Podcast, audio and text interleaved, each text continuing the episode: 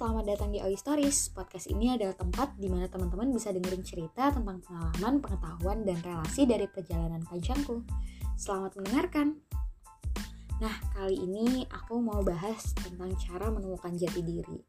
Banyak sih dari kita atau mungkin circle aku yang sekarang usianya udah dua puluh plus itu mengalami uh, masa penemuan atau pencarian jati diri. Atau mungkin kita punya saudara atau adik gitu kan, atau mungkin uh, siswa, anak-anak yang lagi proses uh, pencarian jati diri gitu. Jadi uh, dengan adanya podcast ini harapannya juga bisa membantu teman-teman untuk mementoring adik-adiknya atau uh, muridnya untuk menemukan jati diri gitu.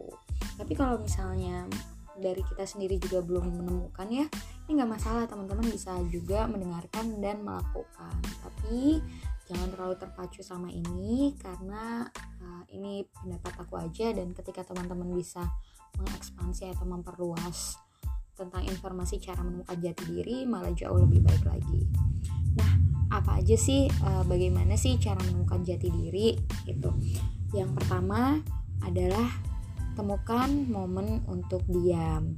Nah, diam ini bukan diam seperti batu atau juga patung, tapi diam ini memiliki makna yang jauh lebih luas dan lebih dalam. Contohnya nih, diamnya ngapain aja? Bisa jadi dengan diam itu adalah mengintrospeksi diri sendiri, kayak kesalahan apa sih yang selama ini aku lakukan, apa sih yang membuat aku merasa takut dan ragu untuk mengambil langkah itu. Terus selain introspeksi diri juga evaluasi, kayak semacam apa sih yang bisa aku perbaiki dari hal-hal yang menurut aku kurang tepat selama ini gitu. Kalau di Islam sih dikenal dengan muhasabah diri juga, bisa melihat masa lalu untuk memperbaiki masa depan gitu. Nah, itu tadi temukan momen untuk diam. Kemudian yang kedua adalah sadari siapa diri kita. Untuk menyadari siapa diri kita ini, kita harus mengenali jauh lebih dalam, bukan hanya sekedar tahu nama gitu. Bahkan ya mungkin kita ketika usia dua puluh, tiga puluh pun juga masih belum mengenali siapa diri kita gitu.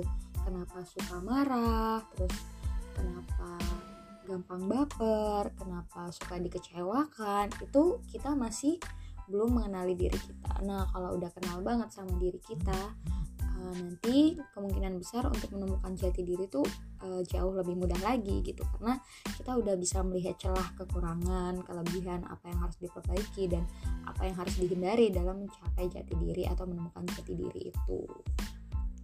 Nah, kemudian yang ketiga adalah menemukan kelebihan dan kekurangan di dalam diri kita.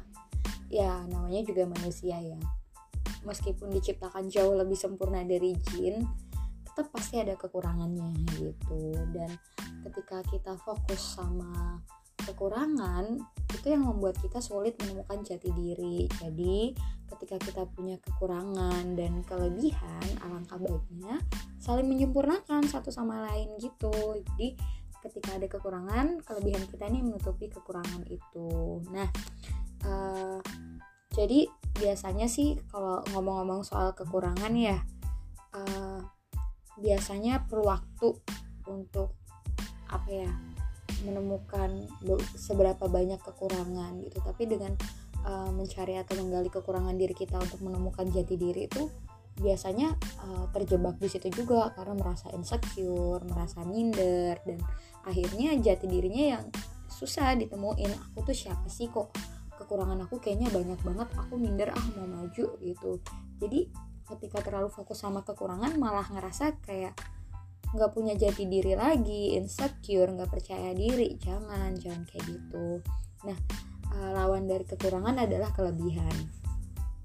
Kelebihan ini macam-macam sih. Jadi ada yang emang dia punya kemampuan, secara kemampuan bagus gitu, ada yang punya potensi, ada juga kelebihan ini kayak privilege yang gak didapetin oleh orang lain. Nah, dengan adanya kelebihan ini juga uh, harusnya gak membawa kita menuju kesombongan dalam menemukan jati diri. Kayak misalnya nih, dikasih kelebihan atau privilege, uh, lahir dari keluarga yang uh, crazy rich. Nah, jati dirinya juga nanti akan mengikuti crazy rich karena privilege dari kecil atau lingkungan dari kecil hingga besar ini juga di, hidup di keluarga crazy rich. Jangan sampai itu membuat kita menjadi sombong gitu. Nah, kayak potensi juga, misalnya kelebihannya punya leadership skill yang bagus, terus bertanggung jawab, disiplin. Jadi kelebihan dalam bidang skills ini uh, membuat kita mudah menemukan jati diri. Oh, jati diriku ini sebagai seorang pemimpin yang berwibawa gitu. Jadi emang uh, menemukan kelebihan dan kekurangan itu akan memudahkan untuk menemukan jati diri, tapi itu nggak instan. Kita harus cari sebanyak-banyaknya atau mengenali diri kita semakin dalam tentang kekurangan dan kelebihan diri. Kemudian dari aku yang terakhir adalah refleksi dari hubungan. Nah, gimana sih atau apa sih refleksi dari hubungan itu? Jadi namanya juga hubungan, jadi uh, ini membahas atau berbicara tentang hubungan kita dengan teman-teman, lebih ke lingkungan, circle kita, positif atau negatif, karena refleksi dari hubungan ini adalah salah satu aspek yang bisa membantu dalam proses mencari jati diri. Jadi bisa dilihat dari hubungan yang tengah dijalanin, dan hubungan ini bukan spesifik pacaran doang gitu, bahkan pacaran itu mungkin hanya sepersekian persen yang menunjang kita untuk menemukan jati diri gitu. Jadi hubungannya juga dengan rekan kerja, atasan, teman, keluarga, atau bahkan orang yang baru dikenal. Kayak misalnya ketika kita baru kenal orang, kita memilih menutup atau membuka diri, ini juga e, salah satu cara untuk menemukan jati diri. Karena nggak mudah kan bagi seseorang terbuka dengan orang lain pada awal perjumpaan. Nah, oke okay, cukup itu dia sih teman-teman. E, Bagaimana cara menemukan jati diri. Jadi aku ulangi dari awal, itu yang pertama adalah temukan momen untuk diam. Diam bukan sekedar diam, tapi juga evaluasi, introspeksi, dan muhasabah diri. Kemudian sadari siapa diri kita nih. Kita harus menyadari uh, kita ini siapa, pengennya apa, punya impian apa, kesalahan apa gitu. Jadi harus sadar. Kemudian menemukan kelebihan dan kekurangan diri kita. Dan yang terakhir adalah refleksi dari hubungan kita, baik dengan Uh, kekasih atau pacar, keluarga, teman, atau orang yang baru dikenal. Nah, sekian uh, ini aja teman-teman yang bisa aku sharing soal cara menemukan jati diri. uh, Terima kasih udah dengerin cerita tentang pengalaman, pengetahuan, dan relasi dari perjalanan pancongku. Sampai jumpa di Owi Stories berikutnya.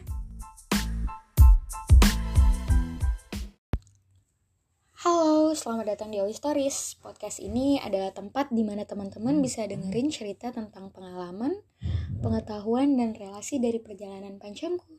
Selamat mendengarkan. Teman-teman, kali ini aku mau bahas cara mudah menjadi orang yang bertanggung jawab.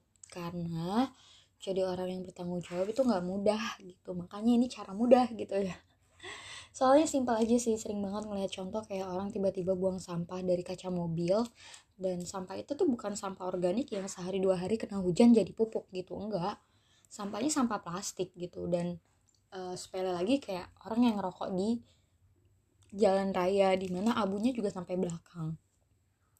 Itu termasuk ciri-ciri atau e, apa ya, hasil dari didikan orang yang gak bertanggung jawab sih, yang gak punya rasa tanggung jawab tinggi gitu loh. Nah, sebel gak sih ketika punya atau kenal orang-orang yang kayak gitu tuh? Pasti sebel banget kan ya. Jadi aku mau sharing ini, tujuannya sih bukan buat ngerubah orang yang gak bertanggung jawab jadi bertanggung jawab. Aslinya juga buat remind diri sendiri ketika udah mulai nyerah, capek, terus kayak kebanyakan ngeluh gara-gara kerjaan. Soalnya sifat-sifat inilah yang membawa kita jadi orang yang gak bertanggung jawab gitu. Nah, apa aja sih cara menjadi orang yang bertanggung jawab gitu? Yang pertama adalah nggak usah banyak alasan. Nah, banyak sih kita nemuin kayak orang-orang yang disuruh ngerjain uh, A, B, C, kayak aduh capek, aduh males gitu. Atau yang boomingnya sekarang adalah ketika orang minjem uang, terus pas ditagih itu banyak alasan. Jadi yang minjem lebih galak daripada yang punya gitu kan. Kan lucu tuh kayak gitu tuh. Nah, jadi emang kita gak boleh banyak alasan sih kalau mau jadi orang yang bertanggung jawab. Jadi ketika dikasih pekerjaan yang sekiranya bisa menyelesaikannya, ya dikerjain aja, gak usah pakai alasan. Terus uh, ini juga berlaku ke kesalahan sih. Jadi ketika emang kita merasa salah dalam melakukan satu hal, ya jangan menunjuk orang lain sebagai ininya, penyebabnya. Kalau emang kita yang uh, merasa salah ya, ya udah mengaku aja, jangan malah mengelak atau memberikan beribu alasan gitu. Soalnya jatuhnya selain dikira orang gak bertanggung jawab, juga sulit untuk dipercaya gitu teman-teman. Nah, berikutnya adalah stop complain. Uh, biasa ya, namanya juga complain. Uh, sebenarnya komplain gak masalah kalau emang harus dikomplainin, tapi untuk hal-hal kecil yang sebenarnya gak harus dikomplainin atau bisa dibikin B aja itu uh, ya udah gak usah komplain gitu. Jadi stoplah komplain sana sini dan sudahi drama banyak ngomong yang uh, dilakuin selama ini gitu loh. Jadi ketika misalnya dikasih tugas malah kayak, iya apaan sih kok kerjanya kayak gini, kenapa gak dia aja gitu. Jadi stop komplain itu juga membuat kita uh, menjadi orang yang bertanggung jawab. Dan jangan kebanyakan komplain atas sesuatu hal yang emang gak penting gitu. Mulailah mengambil tanggung jawab atas semua hal dengan tangan sendiri gitu. Ketiga adalah, ini kayak lebih ke spesifik sih. Jadi uh, bertanggung jawab nya ke keuangan gitu. Jadi belajar mengatur keuangan. Jadi e, coba untuk bertanggung jawab atas uang dan harta yang kita miliki dengan cara yang mengatur keuangan. Kurangi belanja yang sebenarnya nggak perlu, atau kurangi belanja ya e, kurangi jalan-jalan atau hangout yang nggak ada outputnya gitu loh, yang cuman hahaha hihi buat senang-senang aja gitu. Karena dengan adanya kita bisa bertanggung jawab dengan barang, harta, atau diri kita sendiri, itu juga membuat kita bertanggung jawab dengan hal-hal yang lain, bahkan lebih besar lagi. Nah, ini juga membuat kita uh, lebih memikirkan investasi jangka panjang dan asuransi untuk mengurangi resiko dalam hidup ke depan nanti gitu. Jadi ini tanggung jawabnya more spesifik, kayak misalnya ke harta dan benda diri kita dulu, baru nanti ini yang membawa kita untuk belajar bertanggung jawab ke hal-hal yang lebih besar lagi. Bahkan nanti bisa jadi kita bertanggung jawab sama harta, benda, bahkan hidupnya orang lain gitu. Kemudian keempat adalah jangan menunda pekerjaan. Ya biasa ya, maksudnya di usia-usia kayak kita gini, kayak aku gini juga, ketika udah megang H P, buka Instagram, buka Twitter, atau mungkin uh, aplikasi yang seru dan asik lainnya tuh suka lupa diri, lupa waktu juga, lupa kalau masih ada kerjaan. Nah, jadi jangan menunda pekerjaan. Selama ada waktu luang untuk mengerjakan hal-hal yang emang harus dikerjakan, cobalah untuk dikerjakan gitu. Kemudian nggak uh, cuma waktu luang aja, cobalah menyisihkan waktu yang udah ditetapkan. Kayak misalnya nih, uh, besok jam sepuluh sampai jam sebelas aku harus ngerjain uh, esai buat volunteering project misalnya, atau esai buat beasiswa. Nah, harus dikerjain gitu, udah ada waktunya, dan itu pun disusun jauh hari sebelumnya. Jangan mendadak kayak tiba-tiba langsung pengen ngerjain, karena itu juga membuat kita kehilangan fokus yang benar-benar menjadi hal utama gitu. Nah, ini juga uh, nggak nunda pekerjaan tuh juga membuat uh, kita lebih apa ya, bertanggung jawab lebih tinggi lagi gitu. Karena dengan uh, nggak menunda ini, semakin cepat selesai pekerjaan, semakin banyak juga punya waktu gitu loh untuk mengerjakan hal-hal yang lain gitu. Nah, yang terakhir adalah fokus dan konsisten.